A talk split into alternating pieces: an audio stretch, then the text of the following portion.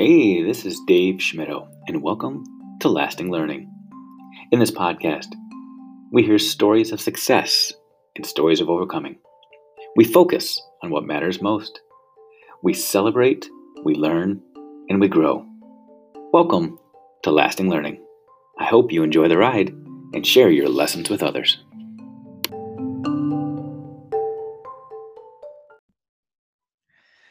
Right, everybody, welcome back to another episode of the Lasting Learning Podcast. Today, you are in for a treat. We have a woman on who is as gritty as they come. I mean, she is just all in on all that she does. We've got a woman who I've been, I've kind of been tracking for a little while now. I don't know if I should admit that because I don't know if she knows that, but I've been kind of following her on social media for a little bit of time. She is connected with, seems like everybody that I'm connected uh, with. And yet this is the first time we've ever really had the chance to chat and i am super super excited about it. We had a plan to do a, a video um, broadcast today but somehow between michigan and pennsylvania the i don't know what's going on with cameras and stuff stuff's down so it's just audio today so i'm just going to picture her sit, sitting there smiling and talking the entire time.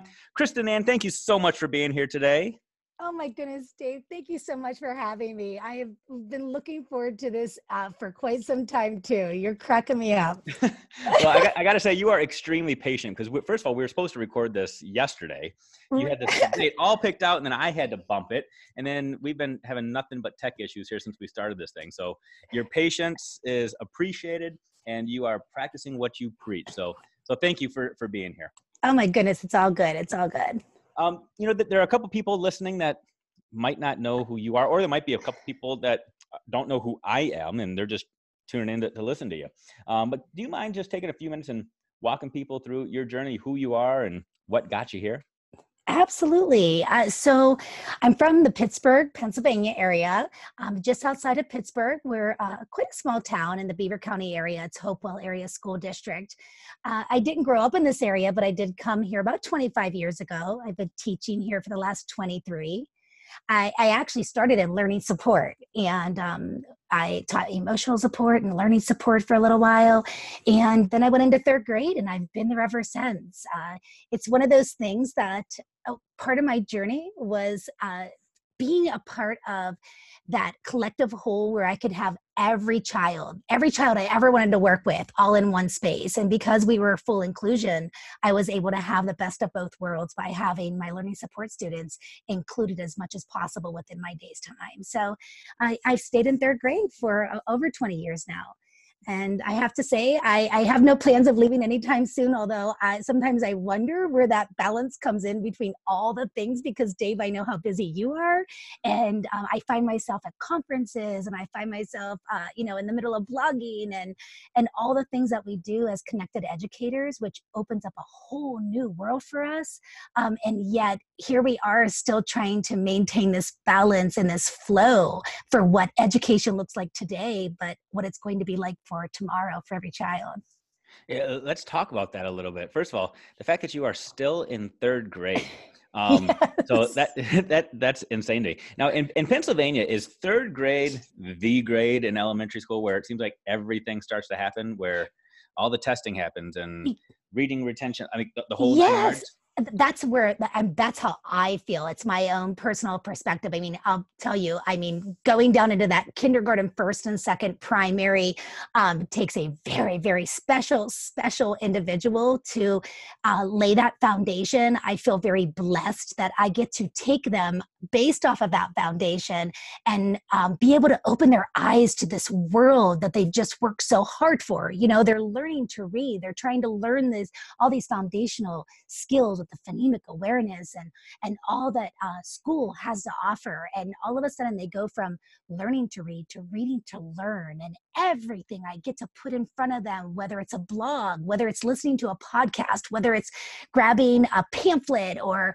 a book whatever it is we get to gain something from that and it's the most empowering thing ever. And so i feel like they're always wide-eyed and ready for it and they're they're they're never quite um, at that moment where they're like like oh i've already been there done that you know they're they're ready for a little bit more they're hungry for it that's an amazing perspective because I, I don't know if anybody picked up on it, but I was I was the way I asked the question was with a much different tone than the way that you answered the question.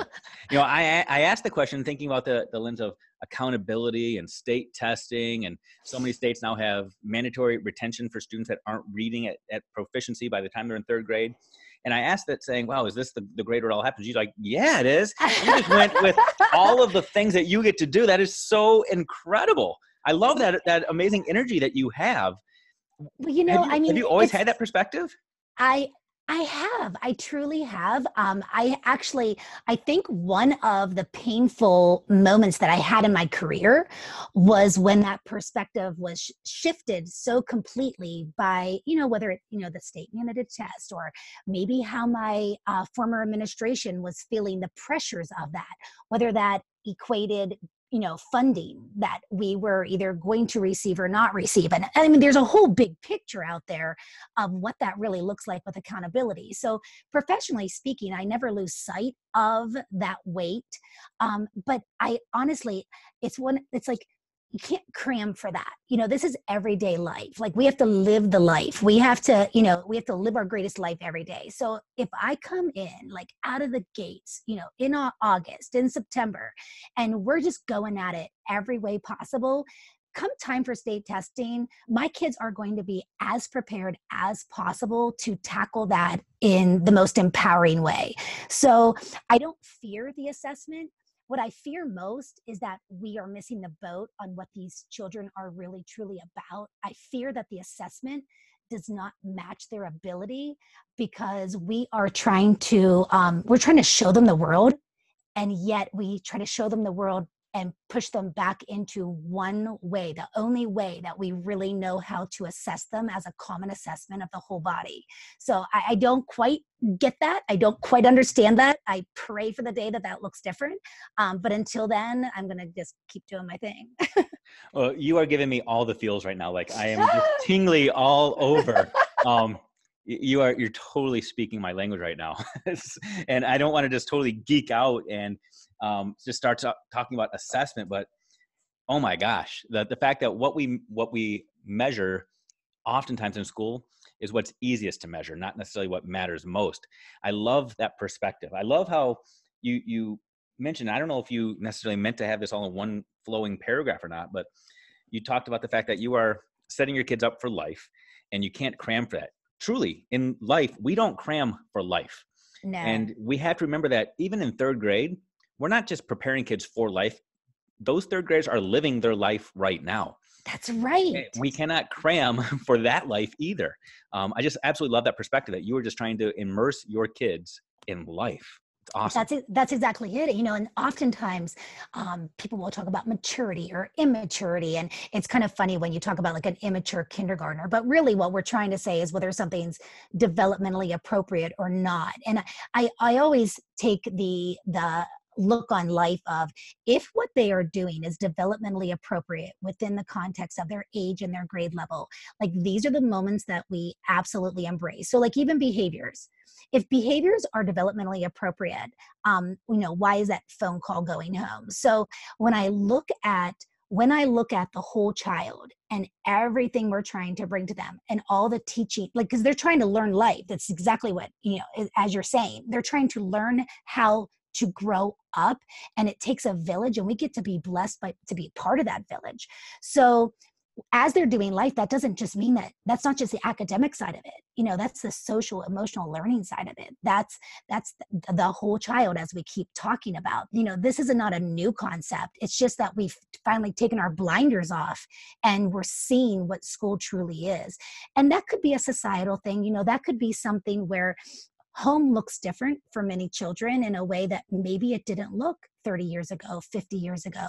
Uh, but we could either we could either go keep going down that same path and ignore the fact that that looks so different for every child or we embrace it and help them to learn these life skills. And they're not born with organizational skills. Uh, the lack of executive functioning skills for the everyday child is right there and it's a part of our world. So we either take time and we teach them these things or you know we're putting at, at, at the most a band-aid on a situation and and that is going to come back to bite us. So it, it always starts at your youngest grade at your first interaction. This is not about you know high school kids being separated uh, from elementary kids. Like this is the whole picture. It's powerful. You, you talk about teaching these life skills the skills that matter most. You know as a third grade teacher how do you determine which skills you want to teach your students? I mean, we, we look at the standards and the standards help mm-hmm. help us outline skills and content. But even in third grade in Pennsylvania, there are more than 200 standards for uh, the th- a third grader to master. I mean, that's the idea of a standard. Standards are only standard if they're standard. So Correct. kids are supposed to get to mastery, which means they're mastering more than one skill, more than one piece of content a day which correct. it's not going to happen. No. So how do you, as a third grade teacher, determine what's the most important? I look at it through the lens of myself as a father. I've got four kids. Right. And my four kids range from 14 down to four. And I have to make a decision every single day what I want my kids to learn from me. Do I want them to, mm. to learn how to tie a tie? Sure. Do I want them to learn how to tie their shoes? Sure. But it doesn't come at the expense of teaching them respect and responsibility. Right. And kindness. As a third grade teacher, what are those essential life skills that you say, whew, this is something all, all eight year olds need? Right. So uh, we go through the whole like tr- we're, we're based on grit in my class. You know, that's a that's a kind of a funny word to a third grader until you really start to pull it apart and and the whole acronym is laid out on my website it's not something that you know we need to take up time talking so much about right now but the whole the whole idea is goal setting the whole idea is their responsibility like they come in ready to consume and because they come in ready to consume um, to do school so to speak uh, they forget how much they have to contribute. So you talked about the age range of your babies, right? So I have a 17 year old and a 13 year old. When my babies were actually little, uh, I was that that crazy mom who like you know maybe maybe it was cost efficient for us to not redo our basement but in all honesty like that was the greatest thing i ever did and my husband and i ever decided to do for our children because they were making and creating like crazy fools down there and it didn't matter if things spilled it didn't matter what was happening down there but I sent them off, we sent them off to be explorers, explorers of learning. And it was to no fault of any educator to my colleagues because my children go to the same district that i teach in. Um, i will say that it was the curriculum so to speak that we have all defined I, I truly feel incorrectly for so many years that took my creators my children and they made them consumers. And they got so used to consuming they turned into lazy learners. And that's a pretty bold statement, but let's just remember I'm just talking about my kiddos right now. But my boys became lazy learners, and it got so much easier for them to just wait for the prompt, to wait for the idea they had to generate, to wait for these things to happen. And they just sat back and took it in. And they gave whatever they had to give. And I wasn't watching them give any more than that, even though they were more than capable of it. So I want to take all that creation, that spark, that energy, all the whys of life that, you know, those two year old, why, why, mom, why, dad, why? We want the wondering whys, right? So I take those, I take the standards because I'm accountable. I'm professionally accountable for every standard. I do not miss the boat on that. But when I take those and I try to find a way to weave it all in, this truly comes back to personalized learning. You can personalize learning for every child. It can be exhausting, but it is the most rewarding experience to navigate with every child because every single child that leaves my classroom every day feels the most important. And that tells me i'm doing something right. I do i do hone in on project based learning uh, because that has helped me to fuel personalized learning. Um, it helps me to give my students voice in it. But here's one of those things where i can take like right now we're doing a pbl on on voice. So we're analyzing music we're analyzing music my kids can pull up uh, you know anything under Kidz Bop, that would be. But they can pull up anything and we start really picking apart what these lyrics mean. We can pick up poetry and we can start analyzing that. I can i can knock off five six standards right there. I can then go into like okay well did, did you did you develop a problem that was there one in that? Is there a solution to that or do you have a solution? I'm not asking every child to pick up one paragraph and say find the problem and solution. I'm asking them to think. I'm asking them to take something that they feel connected to and go beyond. And i think because of that I'm able to take those standards and they don't feel as weighted to me professionally anymore as they used to because I'm able to personalize it to what my children see as their learning. If that makes does that make any it sense makes, to you? That Dave? makes perfect sense. I mean, it's it's incredible. So you know, I'm I'm up here in Michigan, so I can never make the commitment to move to Pennsylvania and be in Penn State, Ohio State country. But I want to be in your third grade classroom. I mean, how do I make that happen? It, it, it sounds absolutely amazing. Oh my goodness, and, what I read to my kids. we can do a Google Hangout. Well, yeah, absolutely. But I want you to be my teacher, though. That's the thing. Because, you know, and, and this is coming from a guy who preaches and lives and breathes standards based assessment, standards based grading, standards based learning. But you get it uh, you know, teaching the standards does not mean you're just explicitly standing in front of the room and reading the list of 200 standards to your kids. I mean, no. we could do that. We could pass out right. literally the list of the standards to the kids and say, "Go home and memorize this tonight." Right. That doesn't mean they learn the standards. Um, right. Um, I, I, absolutely love it. There are so many people out there, uh, especially teaching third grade when it is this super accountable grade. It truly is. That start to panic around this time of year and the worksheets mm-hmm. start coming out in gangbusters and they start doing all this test prep and you're saying no i'm just going to immerse you in more life right now that's and, right oh my gosh so, i want to be there Oh my gosh. That's so it, listen, I'm telling you, we have such a blast. So today, this was a pretty cool day. I had a new student join us from Louisiana. And honestly, I could have sat her down and given her a, a complete pre-assessment. You know, I need to know where her ability level is because I need to be able to teach her and bring value to the way her growth looks like for this school year. And I've not had her up to this point but she comes in and the kids were like, "Oh my goodness, wait until you um, get to like when we open the restaurant." And she was like, um, "The restaurant?" And they're like, "Yeah, like when we open up our restaurant, that's how we do math." And she just kind of looked at us like, where are you people from? Like, I don't know about you, but I have some learning to do today. So I said to her, I said, um, we're going to open the restaurant. You'll know when it's ready because the students are going to, um, sometimes they just leave the flexible seating the way it is because it's pretty much the restaurant style every day.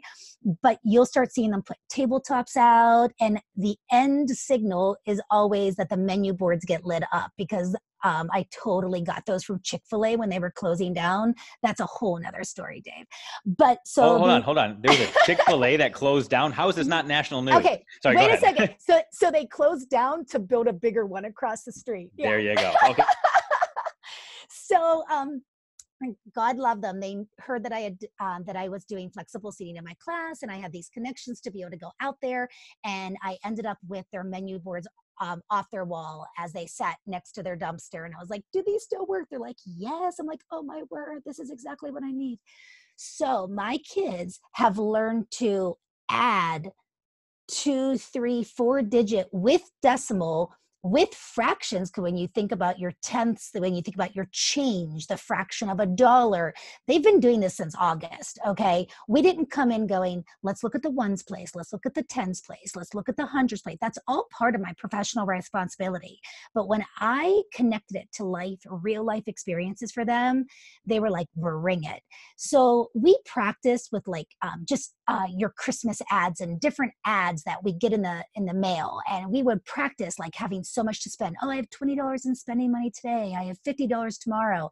And the financial literacy behind that helped them to gain a little insight before they opened the restaurant. Once they got there, they had to add up. Oh, I'm going to order a number three today. Well, that child may only be able to order a number three and a milkshake. And that's so relevant for third grade and add those up and come up with the correct answer. But what about the child who's ready for multiplication? Well, they're going to order for a family of two or what about a family of three right? So now we're already in a multiplication and oh that's right we really don't get there till january but this child needs it right now. You know i might have another one who really isn't ready for multiplication, but they're ready for three, four digits. So now we're ordering a number one, a number five, and a this on the side, and a whatever. And as they do this, I have students who run registers and I have students who pretend, you know, they have pretend pretend to everything. We pretend it all, but it's yet so real. Um, they pass it over to the kitchen. The kitchen has all these Play Doh creations and just simple, uh, like pie pans and everything else from the dollar store. And here they go at it and they're creating and they're having this opportunity to show like what they can bring to the table. Um, we talk we have little team meetings. I don't run them. They do. They talk about their concerns. They talk about the fact that um, this is the funniest thing. One of my students was like um, excuse me but i ordered chicken nuggets and they're red and i don't really think that chicken nuggets are red and i'm kind of grossed out right? So awesome. and and then another child was like um, one chicken nugget was the big as big as my fist and the other one was as like tiny as my pinky. So then we start talking. What does that really look like? Would you be satisfied as a customer? And so then Um, we get to have these human relation conversations. We get to talk about customer service, financial literacies there. This is all going on August on, not because I'm some crazy lady who decides to tackle 100 standards in the month of August. It's because these kids are asking for it. Why this, Mrs. Nan? Why that, Mrs. Nan? Well, what about this, Mrs. Nan? And then I give them goals. The, my standards become goals. So as soon as we started digging into fractions, we shut down the restaurant for a few days and they were like, wait a minute, we're shutting this down? Why can't we keep it running? And I was like, well, t- tell me, like, how are you going to possibly create fractions within that space. Now, I could tell them a hundred ways, but what are my hundred ways going to have anything to do with their hundred ways? And they're like, well, and it was beyond pizzas. Let's get beyond pizzas, people. I mean, it could be toppings, it could be this, it could be that. I mean, they had so many ways. Again, somebody that's interested in money was doing fractions of money, of uh, what's a whole dollar. It was, they gave me reasons to say, you know what? You got me. Go open that restaurant. Let's do this. Oh, and so it's, it's what we do every day. It's just how we live life. It's so good. And this i'm, I'm saying this from a, a, guy who my day job i have the title of executive director of curriculum instruction. In other words i'm a curriculum director. Yeah. And i can't tell you how much i hate that title. I hate that title with a passion because curriculum is the what that we teach you know and the yeah. standards are the what so then other people say no no you're, you're the manager of the resources no the resources, as you just articulated, are the world.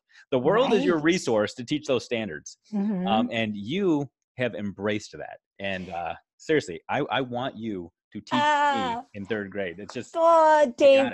Listen, I have to just say from one moment, this is not this is never me alone. Um, had I not been given the opportunity to look at curriculum differently, I'd still be doing the same thing as I was doing yeah. all those years. You know, we we um I'm very big on innovating inside that box like you know george couros he gets he really gets in my head sometimes and he makes me realize that um, uh, moments in back in time when i kind of felt sorry for myself and the situation i was in and and i had little resources and i was told this is what i had to do um, i used it as an excuse when i really should not have been doing that. But in the same respect I have an administration who has come in over the last few years and has literally said go for it. What is the worst that's going to happen? Like, try it. I mean, like, literally saying, yes, take the opportunity, Kristen, you know, blaze this one up. And they just stepped right out of my way. And I'll tell you, ultimately, in the end, that has all been about trust. I felt respected and trusted for everything. I remember sitting down in that interview all those years ago, and I really thought I was trusted, and that's why I was hired. And I never realized that those years of me really struggling with it, um, like where I was with curriculum, was because I, I actually personalized that in a way of not being trusted to be able to bring to the table what I felt students really needed.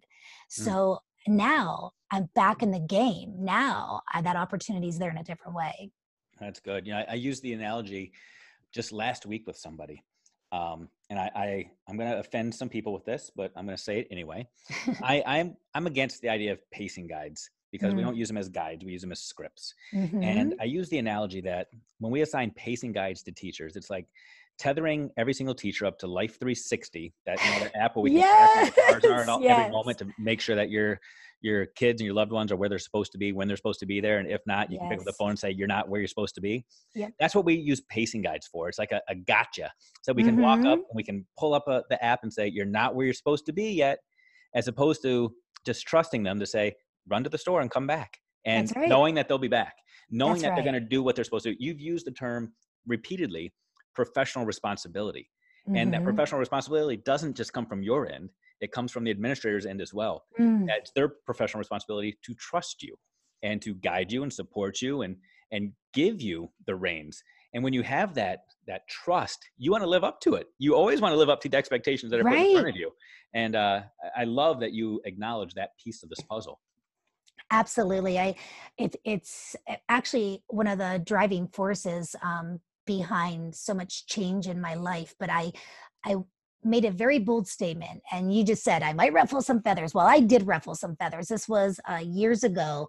I had made this bold statement and when i tell you this and you hear it you might think well what's wrong with that?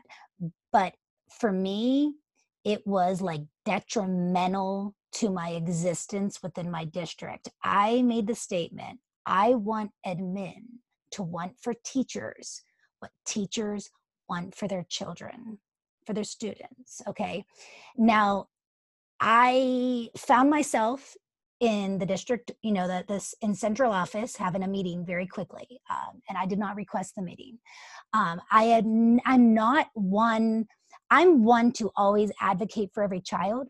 I'm always one to advocate for what I know is right. Um, but I, I'm not one to look for an issue where an issue doesn't need to be necessarily this was a moment that I was speaking from my heart. This wasn't a, a, gotcha moment. This wasn't a, oh, I just wish admin would do this. This was, this is my dream. This is my hope that admin would want that. Uh, and I will say my journey with JC, writing the book, has given me a newfound respect and appreciation for administrators and all that that goes into the decision making and what's brought to the table every day. But in the same right you just said it a few minutes ago i mean and if we when this is what we want for our students and that trust that trust that i've been gifted now is the same trust that i gift to my children every day. You know when teachers don't gift that trust and and and here's the thing there it's different. You've got an adult versus a child. A child is most likely going to do something along the way that they're going to need to have some grace put you know put in the situation and grace on them because they're not going to hold on to that trust in exactly the same way as an adult may. But give them the chance.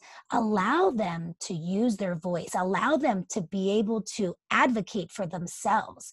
You know my my students literally like through uh, we they can create their own they create we create our own notebooks okay? Our notebooks look so different because of the personalized learning.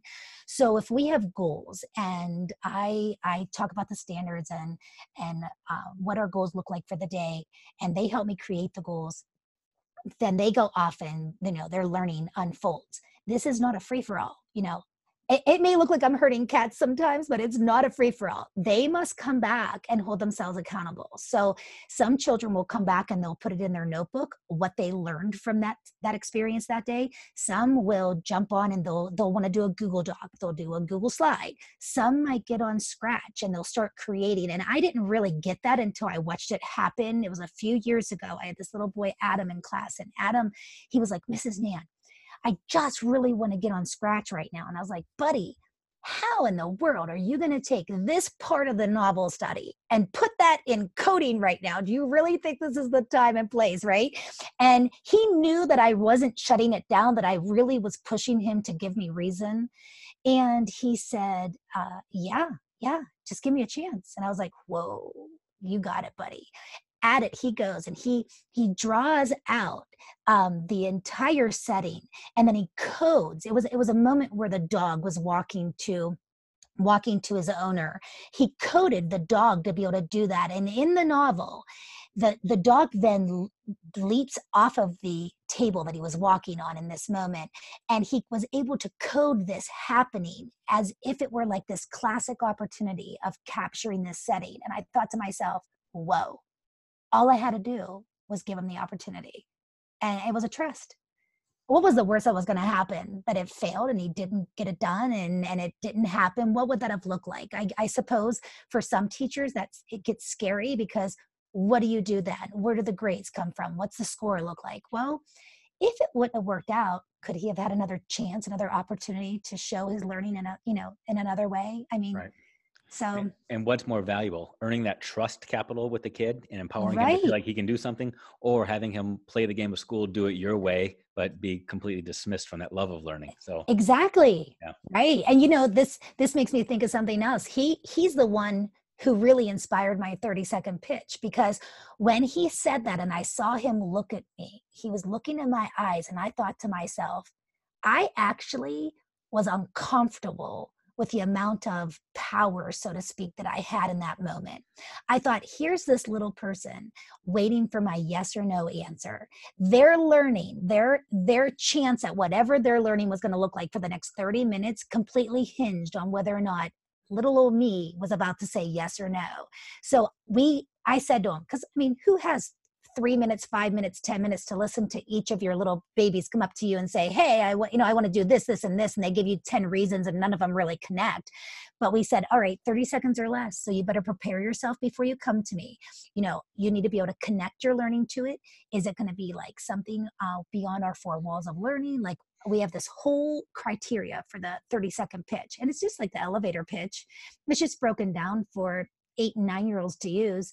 And so they come up to me and they just pitch me their moment and if it's connected and it's something that i think has you know the if they if they hit those four components then i say go for it. It's not a ma- it's not a matter of my opinion of whether or not i think it'll be a success. It's did they do they have enough research base like the idea behind it? Can they defend it in some way? Because they need to be able that again goes into math with conjectures and arguments. I mean there's so much that you can bring to the table with that. There's opinion there's debate you know can they be able to, to bring it and give you at least one reason? I mean it's it's everything we could possibly want and they're pitching it in 30 seconds so right it goes back to again the skills uh, yes. uh, transcend the content it's so right. Good. yeah I, I want to circle back and, and just make sure Go that people all, all over the country understand a few things that you said. I, I just wrote these things down. First of all um, you, you're saying admin. People down in the south might have thought you were talking about a man so I just want to make sure that when we say oh. admin, we're talking administration. Yes. I'm um, so sorry. No, no, yes. you, you, hey, you're you're speaking my Midwest language. I, I got you. but I just want to make sure people understood that. You, and you also mentioned uh, George Couros' book, and we'll throw Katie Novak in there as well. Innovate inside the box. It's a that powerful, powerful um, book concept that basically walks people through what you're talking about. The fact that we live in this system that um, forces us to play the game of school. Mm-hmm. But it doesn't necessarily put handcuffs on you. You you can still be innovative within that system without completely blowing up the system. Yes. It's it's a it's the, sense of being empowered to go out there and continue to, to to change and grow and be inspired and to inspire others. And then you mentioned your book um, that that you and, and JC uh, just put out and it's all over the place right now. So can we focus on that for a second? Because people are hearing hearing you talk right now and they're thinking, how in the world does this woman have time to do all of this stuff? and yet you're part of a huge book. Oh my goodness, it's Let's crazy. talk about this. How did you go all in on that?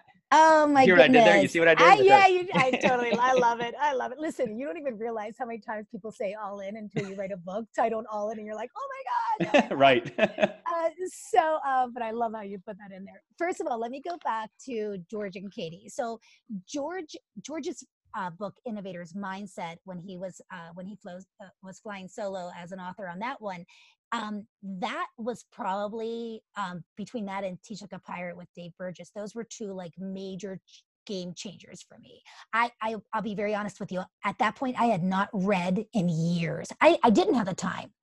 And you know, I would hear like, you know, you make time for what you want to make time for, and blah blah blah blah blah. And yes, that is true to a degree. But here's the thing: every time you take in one thing you're you're leaving something out. And there's a balance there and that's you know a rabbit hole i could go down because you know i have family who depends on me just as much as anyone else's and um, so i have to really always be mindful of that. But those two books were major game changers for me. So those are my first two. Now the innovator's mindset that is where i probably held most of my accountability mm-hmm. when i thought when i thought about whoa kristen because I'm a positive person. My cup is always half full, and I can't help it. It's just the way I. It, it's it's my jam. So, uh, it's how I tick, and I don't typically skew from that. So for me to be, I guess I was probably what 15 years, um, uh, 18 years in, and I was feeling so uh, restricted. I was feeling so let down um, I, I was feeling so debilitated. I had n- I didn't realize that education was supposed to stop growing when I graduated from college. See, I, I I was still dreaming. I was still seeing all the opportunities. I was still seeing all these things. So, you know, when I started teaching and i'm realizing oh my goodness gracious we're still doing the same thing we're still doing the same thing and people would say to me well you know history doesn't change you know history doesn't change. Well actually it does because it updates every day. So I, I mean that's just like would frustrate me but each time that somebody would say something to me um, it was really getting in my own headspace and when i read when I read George's uh, book, Innovator's Mindset, I realized I must hold myself accountable with that. This is not just about everybody else and what part they had in it. I honestly had a part in it too. And I had lost my way for a little bit on where I could have done better. And so that was a real reality check. Um, his most recent one with Katie, and I'm so glad you mentioned Katie because I'll tell you, I, I literally messaged George when I was but a couple chapters into where she came in and she was passing that. The way they do it is they pass this baton back and forth when the speaker, when the voice changes between the two. But it, it's kind of crazy. I didn't even need the baton to be passed because they're two different people with two different styles and i was cracking up the way katie would just put things in perspective within the book and i can't i wish i could think of this one thing right now that she just really made me laugh so hard um, but but she did i kept finding myself literally laughing out loud because of the way that she just was shooting from the hip she just said it how it is and um so between those books they i felt like i was holding myself to a higher standard uh, not only for myself but every educator that i mean think about that we walk the halls together every day we build and break culture all in a smile. We build or break it with the way that our body language is, whether or not we even acknowledge somebody that's coming our way.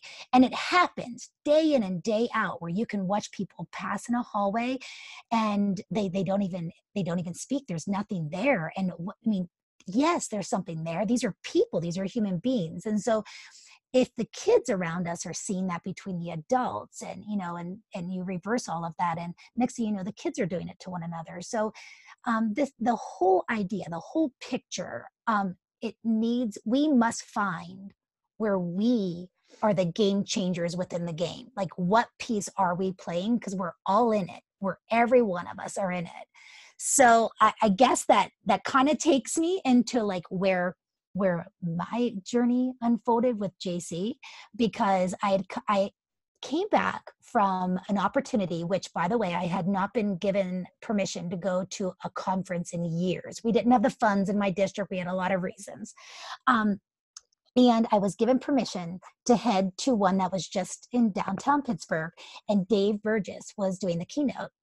So I head down there and whoa, right? I come back and I'm like, oh my gosh, everybody, like, oh, this is what we have to do, you know, like you do not throw your steak on the grill code. Um, and so that was pretty good. no, I'm like, I'm like losing my mind, right? And they already know I'm losing my mind on a daily basis. So they're like, oh no, Kristen's coming back with more ideas, duck. Um, so I I started thinking, like, what do I do with all this? So JC, she stopped down again, and uh, she, you know, JC being my assistant superintendent, uh, and curriculums are jam, by the way, Dave. Um, so and literacy. Uh, but she stopped by and she was like, How was the conference? Okay, well, first of all, let's just take in this moment. She's asking me how the conference was. You know, at this point, JC and I were not in this bonded friendship where we're at now, you know, a couple years later, a few years later.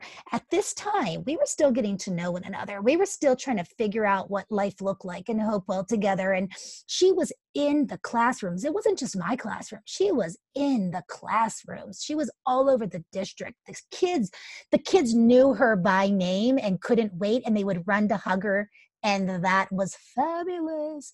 So I said to her, I was like, oh my gosh, you have to see uh, Dave Burgess speak at some point.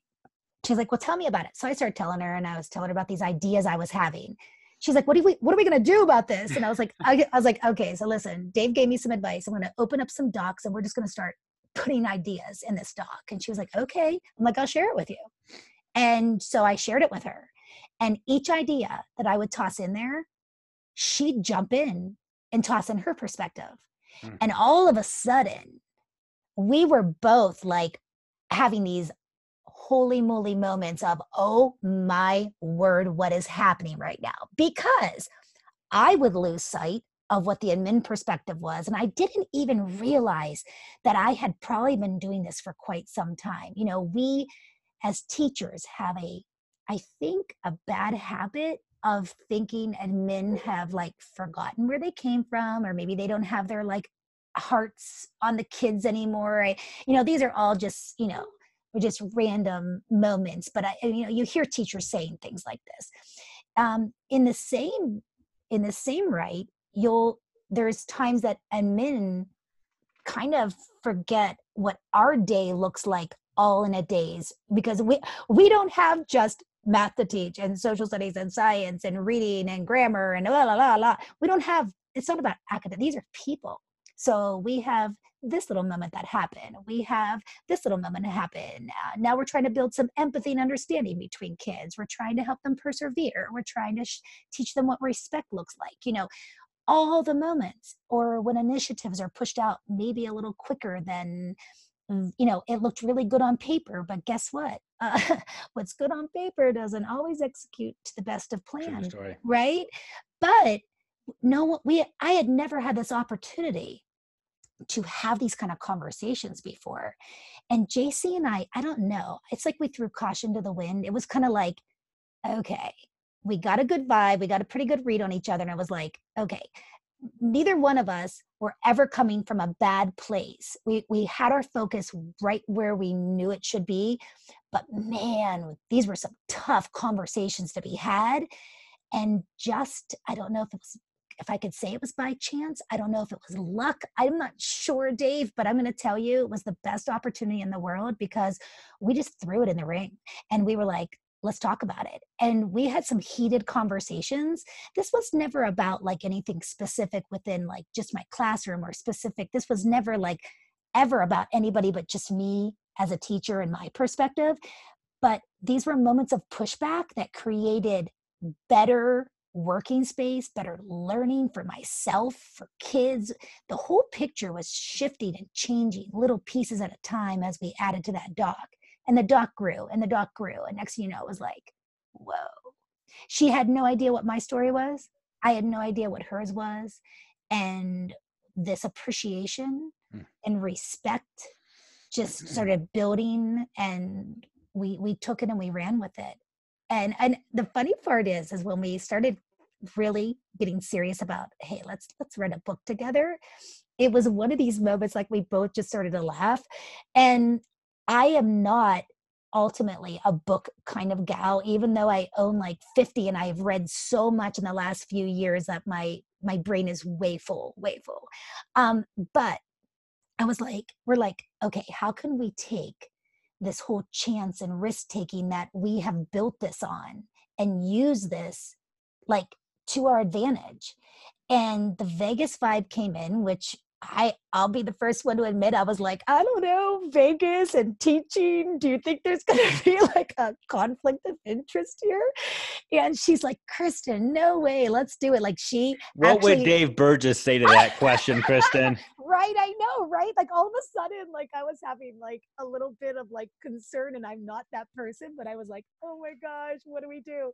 And um, and we were like let's just do it. And i was like okay listen i can't do chapters. I don't know what we're going to do but we have to do something different. And we were like bets. This is what we want. We want to bet people this. We want to bet like can you do this? We want to give them a reason and an energy that is different than consume a chapter. So that whole like mentality just opened up a whole new another conversation. Then it was like oh what can their takeaways be? Oh this is the jackpot. Let's double down and take it even you know bigger. And and this is not just about us. This is about the collective whole that being a connected educator has amped up every bit of who we are.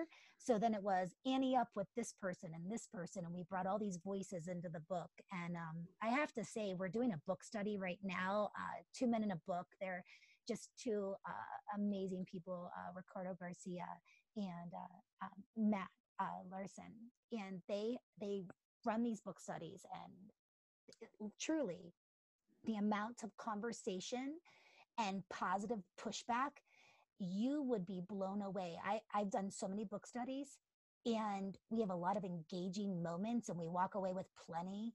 But these are administrators of epic proportion. These are teachers from every grade level and we are having the toughest conversations and we are all walking away better for it and this is what it's all about. So oh, that's cool. yeah it really is. So hopefully that can be that's what i want to see happen. That's what jc wants to see happen. If there's one thing we just want to see this book do is just let let's all sit down and break bread together and when the, when things get tough let, let's not fear it. Let's embrace it. Let's go after it. Oh that's awesome man. You are you are killing it right now. Just absolutely. Um, you know, you, from your classroom to your school to the country to the world right now, you are you're you're pushing the right buttons at the right time to start the right conversations. Oh. And that's that's what it's all about. I I really admire you for your willingness to to to step up and say the things that need to be said, but not just to, to, speak in platitudes, but to give concrete examples of how you practice what you preach, because that's what gives you that street cred where other people can say, Ooh, I can do that too. It's not somebody that's just sitting in office somewhere writing books and saying, Go do it. You're living it. And that's that's powerful. It's really powerful. So kudos you, to you. Dave. Kudos Thank to you. you. Thank you so much. Wow, we, we've covered a lot here today. I know, um, right? I, my little notebook is full from, from you. I, I, that's a good thing. But you, you gave me so much to really resonate on and so much to think about. And um, this conversation is, is growing me and it's challenging me in all the right ways. I, so I appreciate that personally. Well, maybe what we need to do is take your notes and maybe like uh like share a blog post together or something. I, maybe, and, or, and or this that. is maybe the sequel to All In. People can just listen to this, and this can be the audio version. There yeah. you go. Oh my god, that's so fantastic. No, absolutely. I mean, any anytime I can collaborate with you, I am all in. I'm going to use uh, that again. So, um, truly. Right back um, at you. was with that though, you know, I, I warned you ahead of time, and this is probably going to be a little bit more difficult than I thought it was going to be. I said, you know, at the end of these podcasts, I try to give the guests the opportunity to to give their mic drop moment, just that that way to wrap it all up. But you dropped a lot of truth here. And I don't know that there's much left. Do you have something that you say, man, I just want people to fixate on this? If they if they forget everything else, this is the takeaway? Oh, you know, I I've thought a lot of I've thought about this. Um, I, I think about this a lot when people will even ask about the book in general or like where I'm at in my career and and what I and I think when people ask me where I'm at in my career and I think 23 years, what really was the changing moment?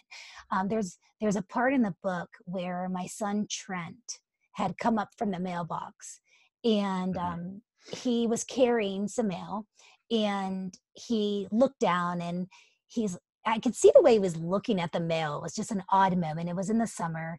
And I said, What is it, bud? And he was like, I don't know, mom. You know, like it's actually to dad and to, to Jack and me. And I was like, Well, who's it from? And he's like, JC Maslick.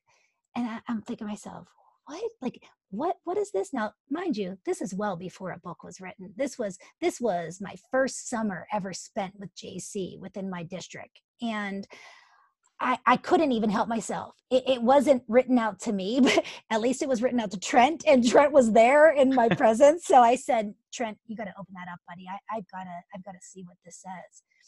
And I opened it up, and I'll tell you, Dave, I I shed tears that day that it, it chokes me up because she was she wasn't just thanking me she thanked my family so i guess if i'm going to leave you with one thing those words thank you that jc shared with my family she thanked them for giving up their family time with their wife and mother mm. so that i could gain ground and make change and grow for every child in my classroom and every child I was yet to have and every colleague that I would interact with.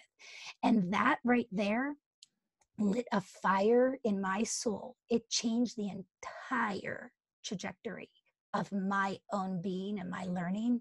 And I never hesitate to thank others. I never hesitate to pass that on to a child, to a parent. So I say to each and every listener, say thank you. Find that person that needs to be thanked because it will be a game changer for each and every listener every single time that they say it. Wow. I have tears on my microphone right now. That so that that's good. I I don't really even want to say more than that. That that powerful story needs to just sit right there. Um, you know, the fact that she knew your family members' names, um, yes. um, knew how to find them, how to track them down, how to send things directly to them. Yes. Um, it, it, wasn't about her. It wasn't even mm-hmm. about you. It was mm-hmm. about the people that are closest to you. That's, that's right. That's power. Yes. You know, Kristen, I, am going to just take that advice. I'm going to say thank you to you. Oh. Uh, you know, this, the podcasts, I've told people this before, but I do them selfishly so that I can learn from others, so that I can have this opportunity to just have a conversation with people that are game changers that I know can have a, a powerful impact on me. And this conversation had one of those impacts on me. It's uh, it's not about all the listeners out there. If you're listening right now and you got something out of this, kudos, great, that's awesome, that's a bonus. But just for me, uh, this is exactly what I needed to hear in this moment. It's the encouragement that I need and the reminder that I need to focus on the stuff that matters most. So, so thank you for, oh, for doing Dave. this and taking time tonight. Thank you. Thank you so much. It was amazing to connect with you. I, I feel very blessed. Thank you.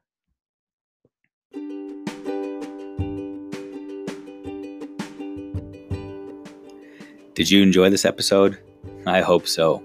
If you did, Feel free to keep listening by subscribing right now to the Lasting Learning Podcast and get new episodes as soon as they're released. Interested in knowing more about me, Dave Schmittou? Well, feel free to find out what makes me tick by reading one of my books, Bold Humility or It's Like Riding a Bike. Feel free to check them both out on Amazon, Barnes & Noble, or directly on my website, schmittou.net. That's S C H M I T T O U dot net.